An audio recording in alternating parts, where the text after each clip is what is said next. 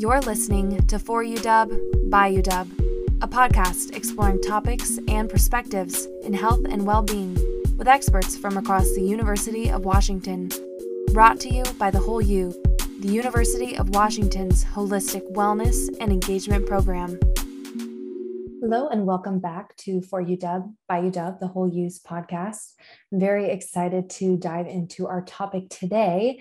I am joined in conversation from researchers and investigators across the University of Washington working on a very special project called EMAR. EMAR is currently funded by the National Science Foundation as part of the National Robotics Initiative.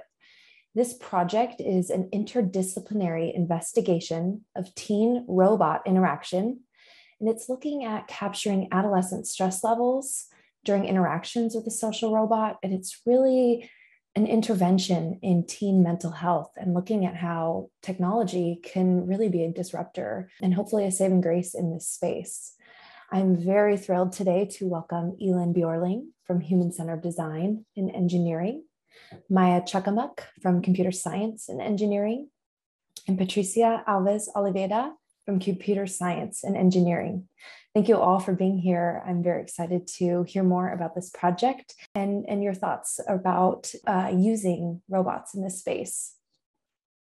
Thank you for having us. So I'm Elin Bjorling, and as you said, I'm in human centered design and engineering, but my background is really interdisciplinary um, coming from psychology, um, going into an interdisciplinary health sciences degree.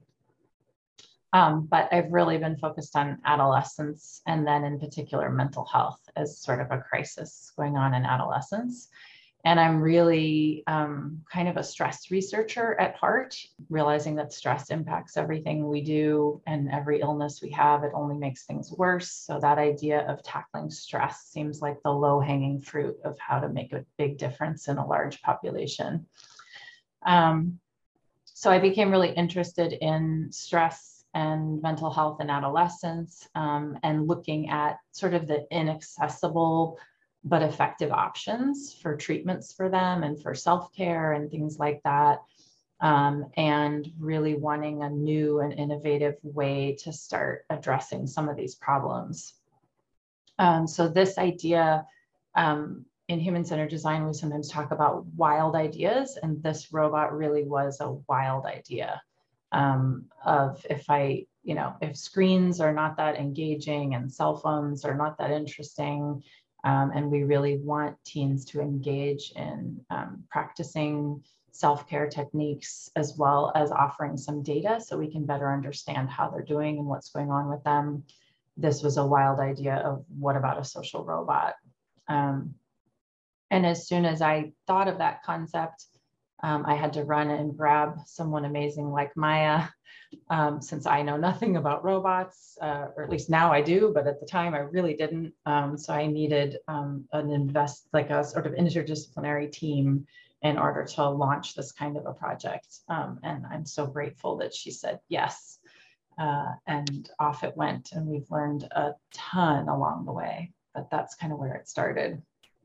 And so, Maya, have you ever been approached before for um, kind of projects and intersecting in this space? And I'd love to hear more about what that was like for you to be approached and then um, your background as well. Definitely. So, my background is much more technical than Elin's. Uh, so, I did my undergrad in electrical electronics engineering and did mechatronics, so actually building robots.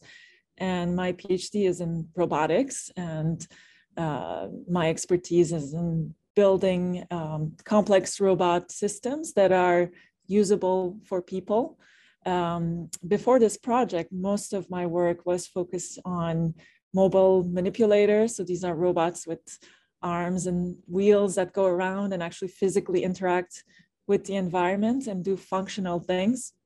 Um, and uh, the, the role of the person was really to uh, tell the robot what it needs to do or um, you know program the robot. So um, when Elin approached me uh, with this idea, it was uh, sort of new to me, even though there has been a lot of work on using social robots to help people. Um, I had been a little bit wary of this area because of uh, the idea of replacing social interaction with people. Uh, but this was one of the cases where it was not about replacing, it was really about um, supplementing or uh, really creating a space that doesn't exist. Um, so, one thing I'm sure will come up is how teens uh, want to talk, but they don't want to talk to their parents. They don't want to talk to their friends, their teachers, the counselors for various different reasons. And robots are like this unique thing that they might be willing to talk and might make a difference. Um, so I think that that that convinced me basically. Elin convinced me that uh, social robots are uh, can actually have a positive impact in this space. Um, I thought at first that you know social robots are easier than uh, making these functional robots that have arms and need to manipulate, but turns out it, it definitely has its own unique challenges of like being engaging and uh, sort of having a fluent interaction with people and being believable and um, you know saying the right thing at the right time and things like that so um, yeah, it's been, I've been learning about robotics myself, even though I was the robotics expert uh, to begin with. That's awesome. Well, I'm excited to learn more about that. Thank you both for being here. And Patricia, how did you find your way to this project? Um, yeah, that's a great question. I am a postdoc in this project. I'm very happy to be part of it because I've been learning a lot with uh, just Elin and Maya and the interdisciplinarity around the project EMAR.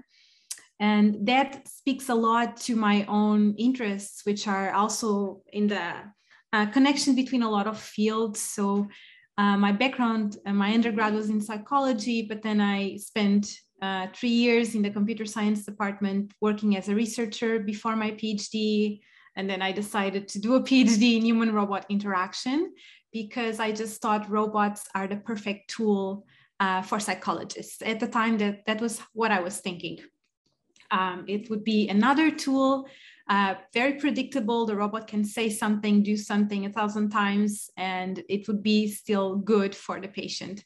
Uh, right now, I think of robots still as tools, but they they just go beyond that because they um, they can transform different fields, including design research. I'm very interested in understanding what are the best ways robots should look like, feel like, and even move like uh, to engage with us. And EMAR just encapsulates everything. So after my PhD, I was really, really happy to be introduced to Maya and Elin and, and to be accepted in this project and um, yeah it really allows me to expand the horizons of social robotics as I say, it sounds like it was perfect timing. Like uh, all, all the stars aligned to to bring your interests together and have this wonderful project to work on. I would love to just do a deep dive. And so, what exactly is EMAR? You know, we've heard the concept of the project.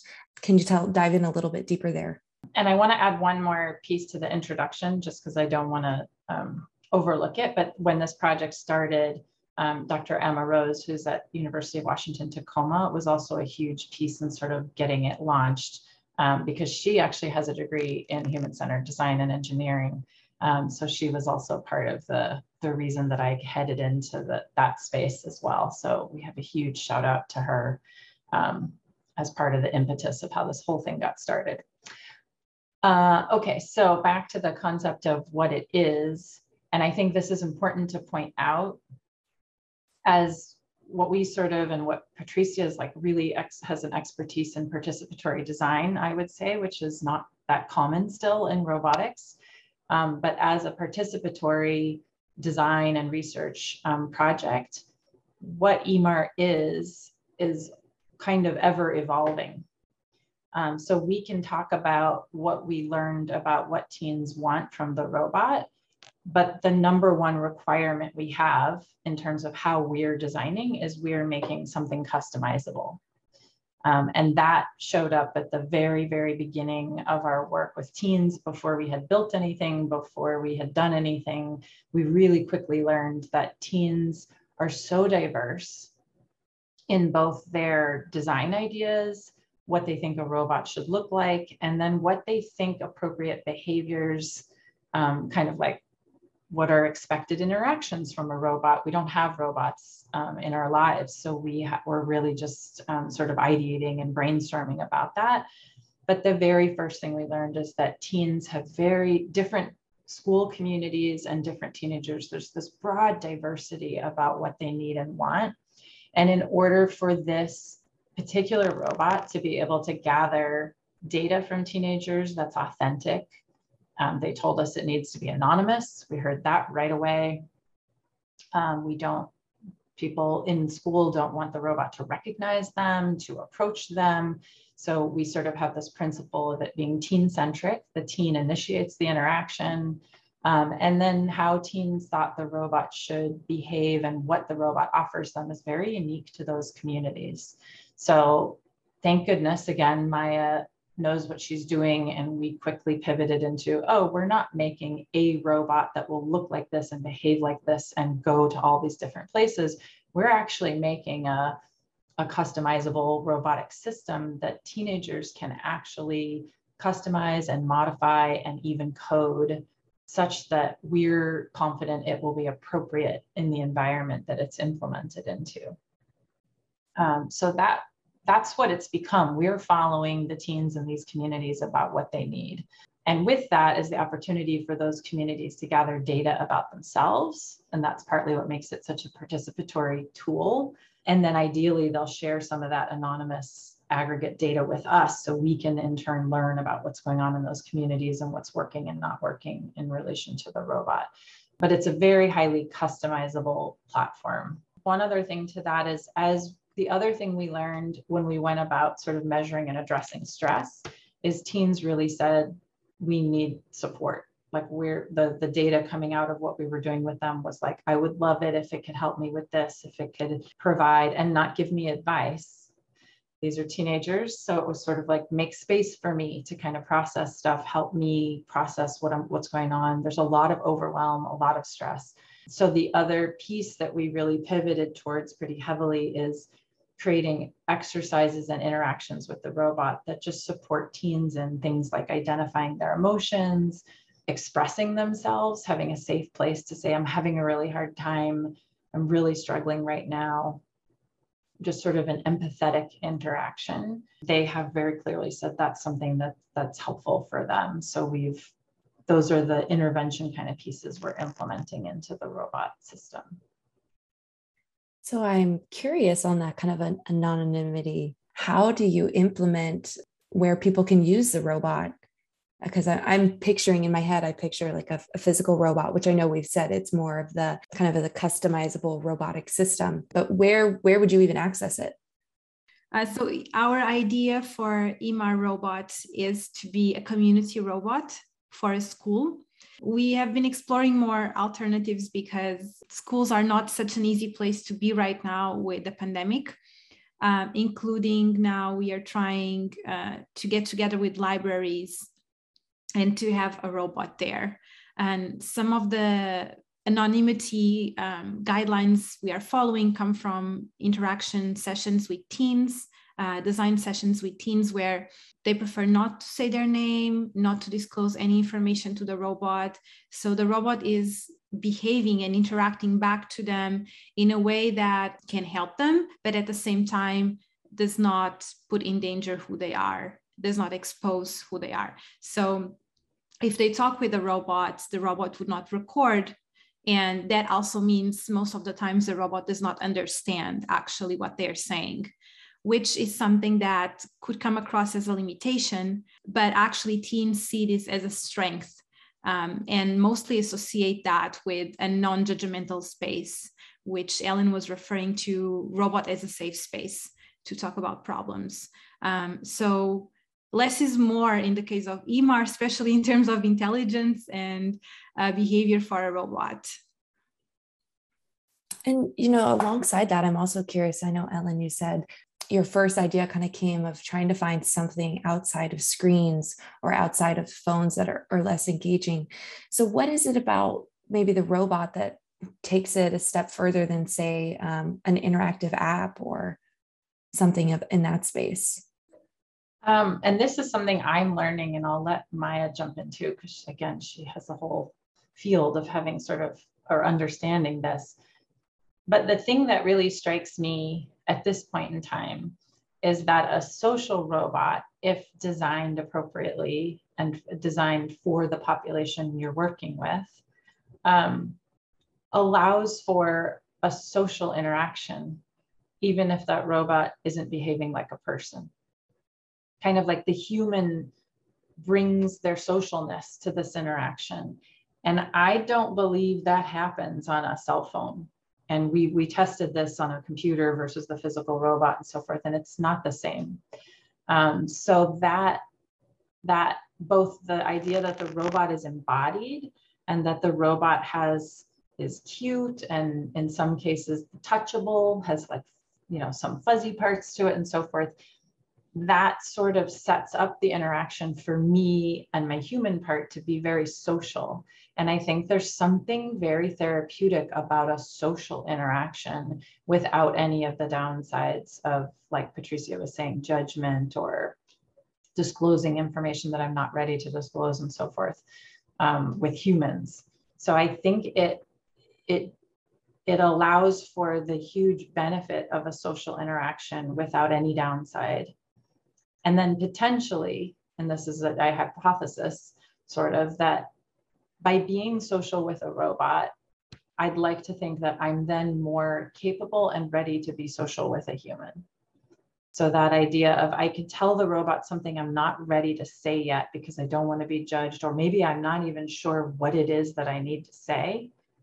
And I could just try stuff with the robot and maybe after doing that, I've heard myself, I feel a little more comfortable. I'm a little more clear about what it is that's going on. And now I'm ready to say it to my friend because I just feel a little more confident about what's happening. And I really think that pathway to, to just getting me ready to start talking doesn't happen on a screen or a workbook or a, like that's a social pathway.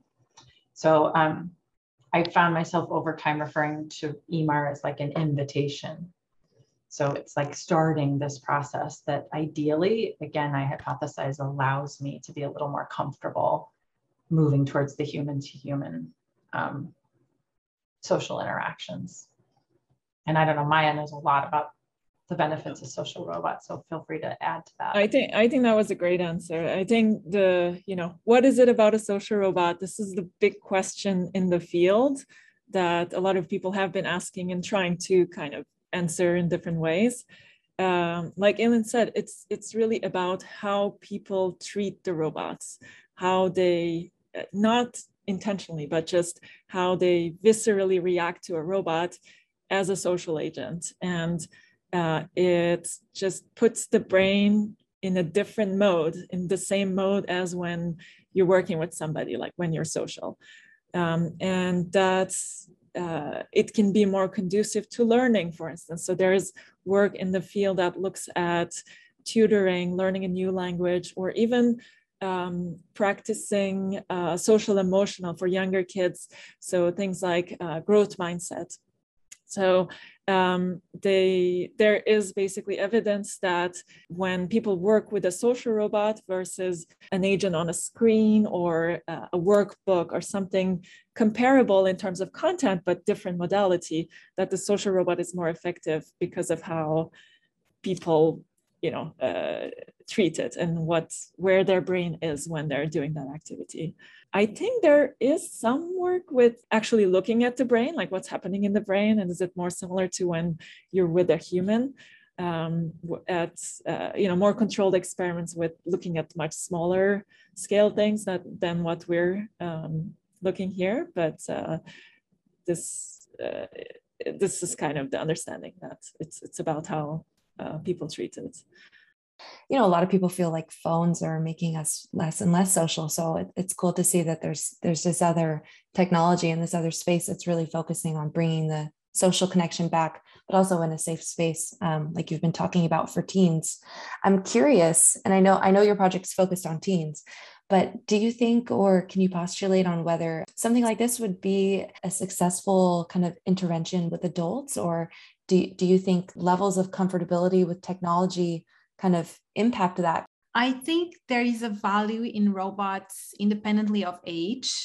Um, and I think a lot of this is coming across in the field of human robot interaction, where we've been seeing so many studies with robots for kids, even for toddlers, like robots that you can chew, or you just learn to be tactile, you learn about the world with robots.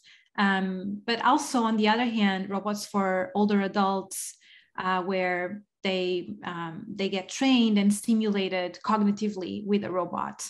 Also robot as a tool for for adults uh, in general that suffer for, from anxiety depression but also as um, as a tool. For example there is this study about a robot that is um, like an interviewer so they can train an interview with a robot before going into an interview. So th- there is just so many benefits and, and the potential is very very big that we are all maybe overly excited with that. And so definitely i think uh, there is a need especially in terms of mental health and health in general that robots can sustain and serve because health is uh, health is for everyone, but not accessible to anyone at the same time uh, for many reasons. And so robots can serve as an alternative that can come um, in times of need when you can actually not go to a doctor or or uh, another service, not to substitute it, but as a support tool. Patricia, when we first connected, you told me a little bit kind of about how you guys worked very closely with with mental health professionals to kind of think about what that experience and that kind of feedback from the robot looks like. Can we talk a little bit more about kind of how you came to you know knowing how the robot should interact best with with sensitive topics and then also maybe we can get into a little bit of how teens are are they willing to work on, on the mental health and um, has has it been successful? Yeah, I think this is about developing interventions that already exist, uh, evidence based interventions for mental health, uh, such as cognitive behavioral therapy, to a robot. And, and that, that's where I think EMAR is so valuable because a lot of tools that are out there, such as apps for health, um, they were not clinically designed and not clinically tested. And therefore, a lot of professionals do not actually recommend them because they could be good, but they were not tested. And so they can also be bad. Um, and one of the things we are carefully curating, as you're just mentioning very, very correctly, is to work with professionals of mental health professionals to develop interventions for robots. So these come, come across as activities for teens that are very short in time, like five minutes, that they can do to alleviate stress, to recognize emotions, to build new skills. Um, and so what we are trying to do here is to translate already existing workbook activities dedicated to teens to the robot, um, keeping that essence of the intervention. Um, and and it has been successful. We, we did a study comparing those workbook activities with a robot um, and the content was the same, the modality was different. And basically, what, what emerged is that teens were able to develop routines for their mental health. Uh, during two weeks with a robot. So, uh, going into the conversation with a robot about their mental health was just more joyful than doing a workbook where they could skip the hard parts and it was uh, felt like a test. So that's one of the of the good things. And it sounds like, especially bringing in the the social interaction piece, would be just such a, a more transformative and maybe um, cognitively stimulating experience. Then, one small bit of context, um, as Elin said, the project actually started as uh, trying to collect data. Right? We were, I mean, Elin would always say. Um, how can we help kids when we don't have the data and we don't even know the scale of the problem? So it started as trying to collect data, and one of the very simple early interactions with some of the earlier versions of the robot was that it would ask you, what is your stress level today? And what is your mood today? And just these very simple questions.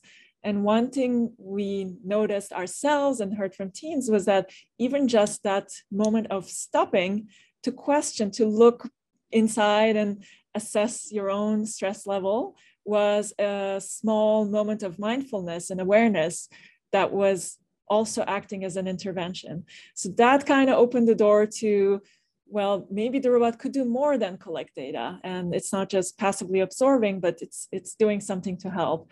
Of course, the the awareness bit, so recognizing your stress level, we started looking deeper to, you know, understanding what emotions you might be feeling. So, for a lot of teens, the uh, dominant emotion is anger like everything is reflected as anger but actually it might it might have a lot of you know components to it and it might be uh, that they're feeling hurt but expressing it as anger.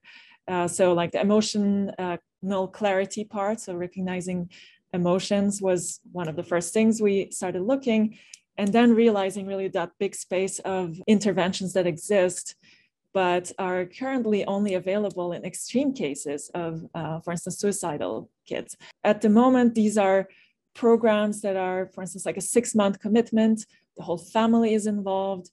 It's just, you know, and it's at that extreme case. So there's nothing between being completely happy and never stressed and, you know, being at that extreme that's available. So we're seeing EMAR possibly as filling that gap while getting inspiration from what we know works from the evidence uh, for these extreme cases. And it sounds like EMAR's definitely starting some probably really important conversations, especially even among peers, if if they're willing to kind of take it that step further and and share that you know uh, yeah I've, I've gone i've used emar and it helped me with this and kind of create that um, awareness and and sharing of we all deal with things and that's you know part of the human experience so um, i'm excited to kind of see where the project goes. Can you tell us a little bit more about where you're at currently right now um, and kind of hopes for the project for the future? I think as a team, we've done a wonderful job pivoting as a result of the pandemic. So our our everything we do with teenagers is in their world, in their school. Um, we don't bring teens into the lab to look and talk about robots. We bring equipment to them and we sit with them in their context and in their setting, their home base, so to speak, to, to help them envision like if this were actually here in the classroom, how would it feel? What would it look like? Um, and as, as a result of the pandemic, all of that work with them in school environments had to stop. And so we did pivot a little bit. It was an opportunity to explore what happens if EMAR is at home. So we did a, a, a, cute little study sending kits where they could use their phone as EMAR, and we replicated some of our software for them, and, and they did beautiful designs and ideas about um, some of the differences of what EMAR would be like at home. It's hard to tell where we are with the pandemic, but we're still back to one of the core initiatives of the whole project was that it was a community-based tool that allowed teens to both record and see their own data as well as provide this kind of what we call a micro intervention for the everyday teen um, in a short amount of time. But how do we, the design, the big design question since the pandemic is how do we create a tool that's accessible? Not everybody can have one at home. That's just an absolute given. And we again are trying to reach the teen that doesn't necessarily have access or wouldn't have started seeing a therapist or maybe wouldn't bother buying a workbook about such and such. So the big question of where do they access this tool in a way that makes sense? And that's where, again, we're starting to look at collaborating with the public libraries because they are hopefully reopening and creating some community-based spaces. Um, they're really trying to be very teen-centric and it's a good question of whether teens feel maybe even more comfortable at a library than at their local high school. So we have a lot to think about in in that space. Our next, this is kind of our final funded year of the project. And so we're hoping to implement the robot somewhere, hopefully maybe at a library, and then a group of teens would both code up and operate and customize that robot and gather data from other teens and sort of collaborate with us in that way. But I think we're also looking at um, two different sort of potentials for EMAR. And one is what we've been talking about and articulating this idea that it could become more and more of an intervention tool. And so there could be another population for whom this is a home robot for a depressed teen to work through some of these workbook activities that are really, really important and crucial at that point in time you know so there's sort of a, a, therapeutic avenue you could imagine where because it's so customizable we could get it ready for a very particular population and then there's this other uh, kind of avenue where the thing itself is so customizable. We are looking at gaining funding to build it out as a customizable platform that could then be for any population. So, colleagues of ours who are like, I'm working with adults with some cognitive deficits and I'm doing co design with them and social robot stuff, but I don't have a robot that can be easily co-designed that could you know so so we're also looking at the the interesting way in which how we've gone about developing EMAR, the core of EMAR, which we call V7, really has some potential to help in a whole bunch of different populations because of that high level of customizability and programming. Um, and that's a unique thing to social robots, having a, a an affordable tool that's customizable, programmable, perfect for co-design. So that's another avenue we're kind of looking at that this project just sort of organically lent itself to filling that void in that direction and it seems worthwhile to keep going another project that kind of spin off from emar was um, using the intervention content and the robot to teams in very specific life conditions. So right now the transitions project is about teens that are transitioning from prison to back to their communities. And during the incarceration time basically they have a lot of structure around them including mental health professionals available. And then the transition and the structure is lost and they go back to a place that can trigger some behaviors that are not necessarily beneficial to them so uh, the robot, we are trying to investigate how the robot could support that transition and together with mental health professionals from prison and with the teams in prison themselves, we are co-designing what types of interventions do they need the most. A lot of them are towards uh, emotion regulation, especially anger and sadness, but also skill building, how to make new friends and how to apologize for mistakes. And so um, having this robot they can rely on in moments of need when they are already in their communities uh, is, is another opportunity to explore um, the many benefits of EMAR. It's amazing. So I know you just mentioned kind of those three specific, I guess you could say tracks or, or interventions for that population. Did you find for uh, in your tests with local teens in our in our area any particular interventions were more used or um, any insights on how are, are we more stressed than expected or less or coming from doing stress research for years, this problem is getting so much worse so quickly.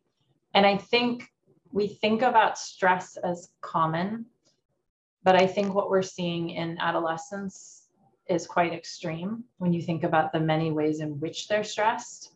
So, externally stressed from global warming, climate change, gun violence, and then all the internal stress, the school stress of exams, and so on and so forth. And I would argue what we're starting to see is what we would call kind of chronic stress, that this generation is suffering chronic stress, which is heavily correlated with depression, all kinds of physical and mental stuff. Kind of being a teenager, I would argue, is kind of becoming a mental health population. And I just conducted a study on another project where we just grabbed a community sample.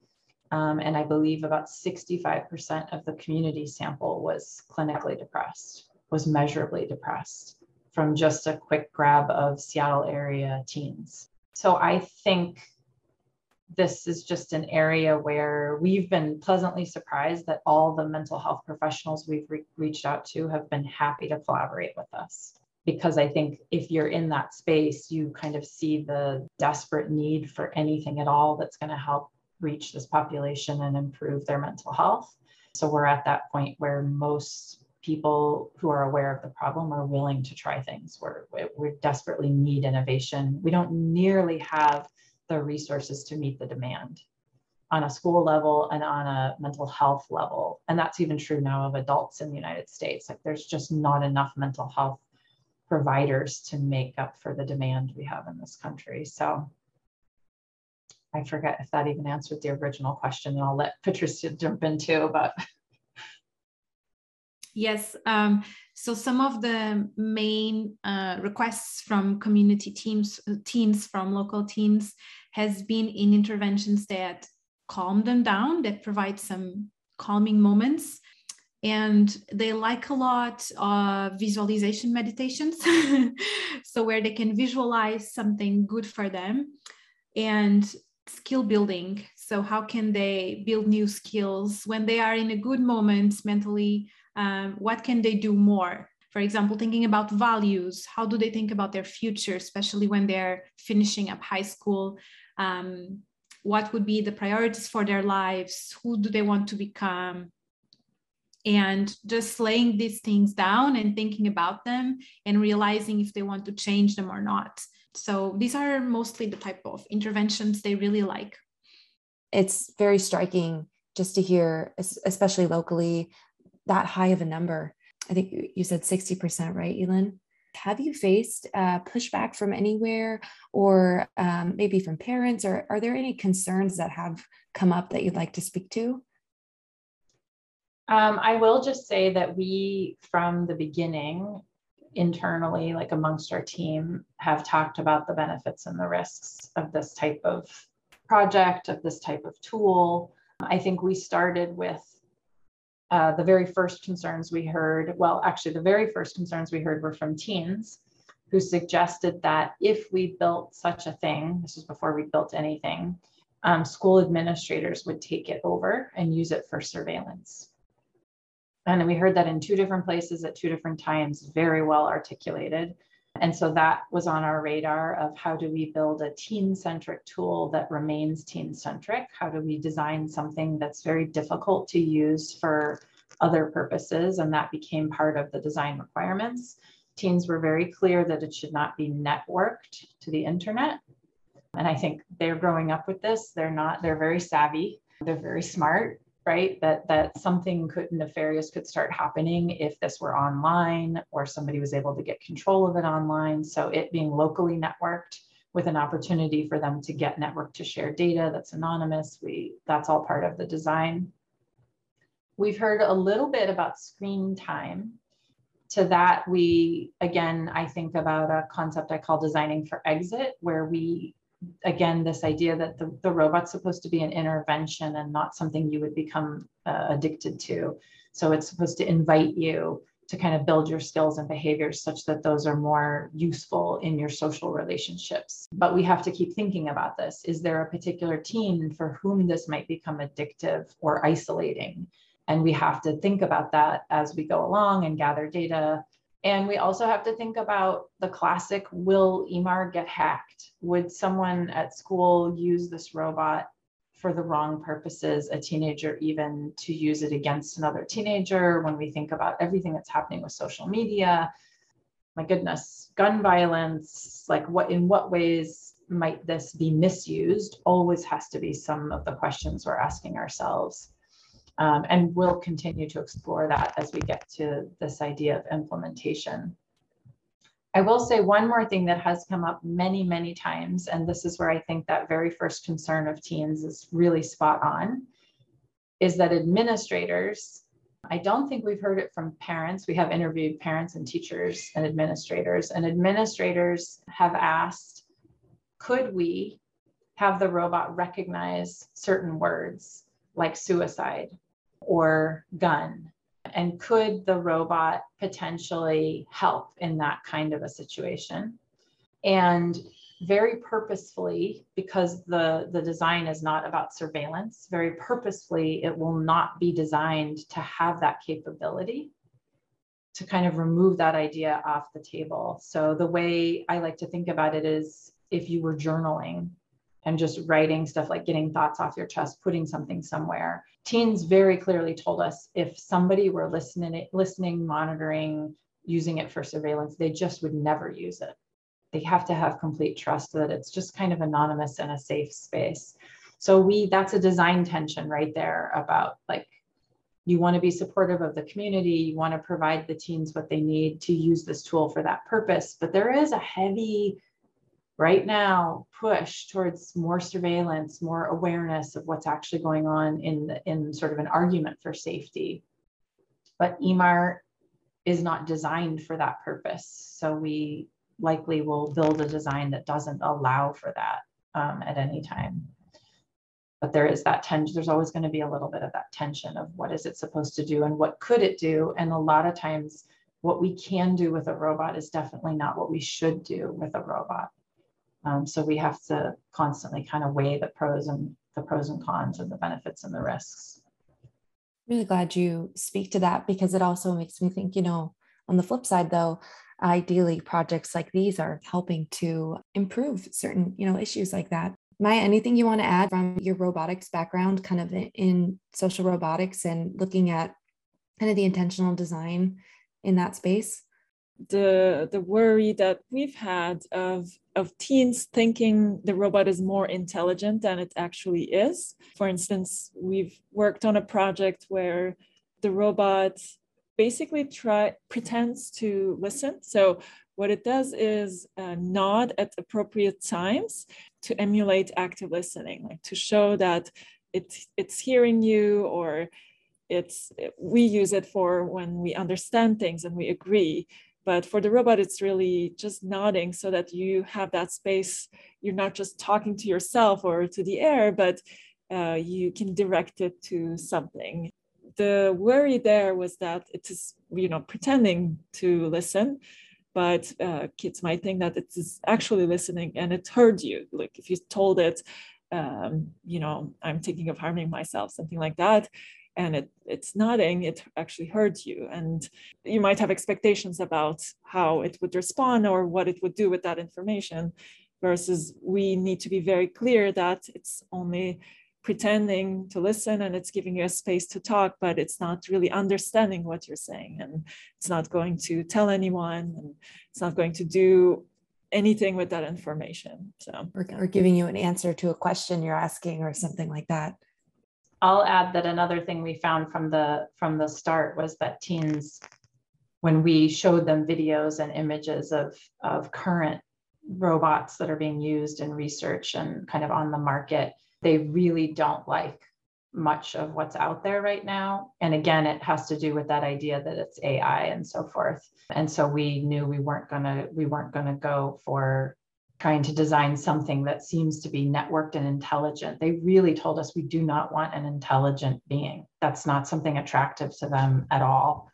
Even though in the market right now, that's the real push, right? Everybody seems to think that's important. And teens have said to us, we don't want that like we want we less is more as patricia said in the beginning and i think that still holds true especially in terms of things like machine learning and ai one thing we haven't talked about yet is kind of how the design looks i'm picturing like a furby in my brain. So basically emar is um, let's say a 50 centimeter robot something like that. It's can be on a table can be on a floor and it's uh, made of two screens, which we call a belly screen. It's a tablet, and then um, uh, eye screen, uh, face screen, which is a smartphone. But all of that is encapsulated in a body, so you don't really see it as two different things. And it has a robust core that then can be customized by teenagers wh- whatever way they want so um, a few a few uh, generated designs were actually very different from each other but uh, on top of my mind i have something that they really like is organic things on the robot they like a place where they can put, for example, a flower on the robot, but also uh, the robot as an animal. So, as a dog or as a bear, something that is more animal like, actually. And that comes comes in line with this conversation of having a robot that is not very smart also does not look like very smart right so they can customize it to uh, their their own perceived intelligence of the robot but also they they really like the idea of having a robot as an aquarium which would be more like as a presence in their room. Maybe a comparison could be the presence lights that usually babies have but in this case it's it's actually a robot that is there. It's a presence. They don't feel alone and it's not judging them but it's keeping them company. As we close what would you like listeners to think about when it comes to projects like these, projects intersecting tech and health, and also covering current teen mental health needs? This is such a big problem, teen mental health, that I think the implementation of a robot for the purpose of mental health allows for these interactions with teens and the robot and that level of intervention, but it also allows for a community very clearly making a decision that mental health is an important topic. So, on a library study that I'm on and another study, one of the things that teens expressed is the fact that we were working on a mental health design together was what made them feel a lot better. And they wanted more discussion of mental health and more time to talk to mental health with each other. And this is while we were working on a virtual reality project. So i think there's a this entire thing is only a little bit about the robot and a lot about the idea that a community decides to make this a priority and to make it a teen centric teen led kind of priority and i again hypothesize that that might be a really, really impactful decision. So you'll have the individual interactions with the robot that might be impactful, but as a community, it might have an incredible um, impact to say, we're going to start making mental health a priority and your mental health a priority. And we're going to let you guys drive how you want to do this and how this is going to look and feel. Um, and that's where I'm really interested to see what happens to a community on the community level when we have a tool like that implemented. I, I love that point from Elin. And I wanted to add that a similar effect has happened in this team, ourselves becoming more aware about mental health, all the undergrads that, uh, undergrads, graduate students that have been on the project, uh, becoming more aware just for themselves. And then secondly, I was going to sum it up as like, we've made some progress, but there, we just have so much more work to do. I wanted to follow up on that and also say that teens are very special and mental health is a very special field because it has its stereotypes, right? And um, teens are also a population that they're not children, they're not adults, they depend on parents. So mental health is costly and how to explain to a parent they need help for that and how do parents react when they themselves did not know there was a higher problem with their own teen and they need to do something or not. Some parents don't. Um, so it's a space with dependencies and independencies for example in the transitions project teens can be judged as adults for a crime but then for a lot of things they are children and they are dependent on an ecosystem and they are not responsible uh, for their own actions in certain spaces right so it's it's a confusing and fluctuating uh, tension between those dependencies. And so I think it really made us aware of how to design for all of these different things uh, in a robot is, is uh, an added value, um, not just to, to know more about policymaking, um, but also about just their own ecosystem. Where do they live? And how is their world built? And how can a robot integrate all of these uh, particularities? Thank you for tuning in to this episode of For You Dub, By You Dub, a podcast produced by The Whole U. You can listen to more episodes and subscribe on Spotify, Apple Podcasts, Google Podcasts, or The Whole U YouTube channel. Learn more about episodes, find resources mentioned, and follow our journey at www.wholeu.uw.edu forward slash podcast.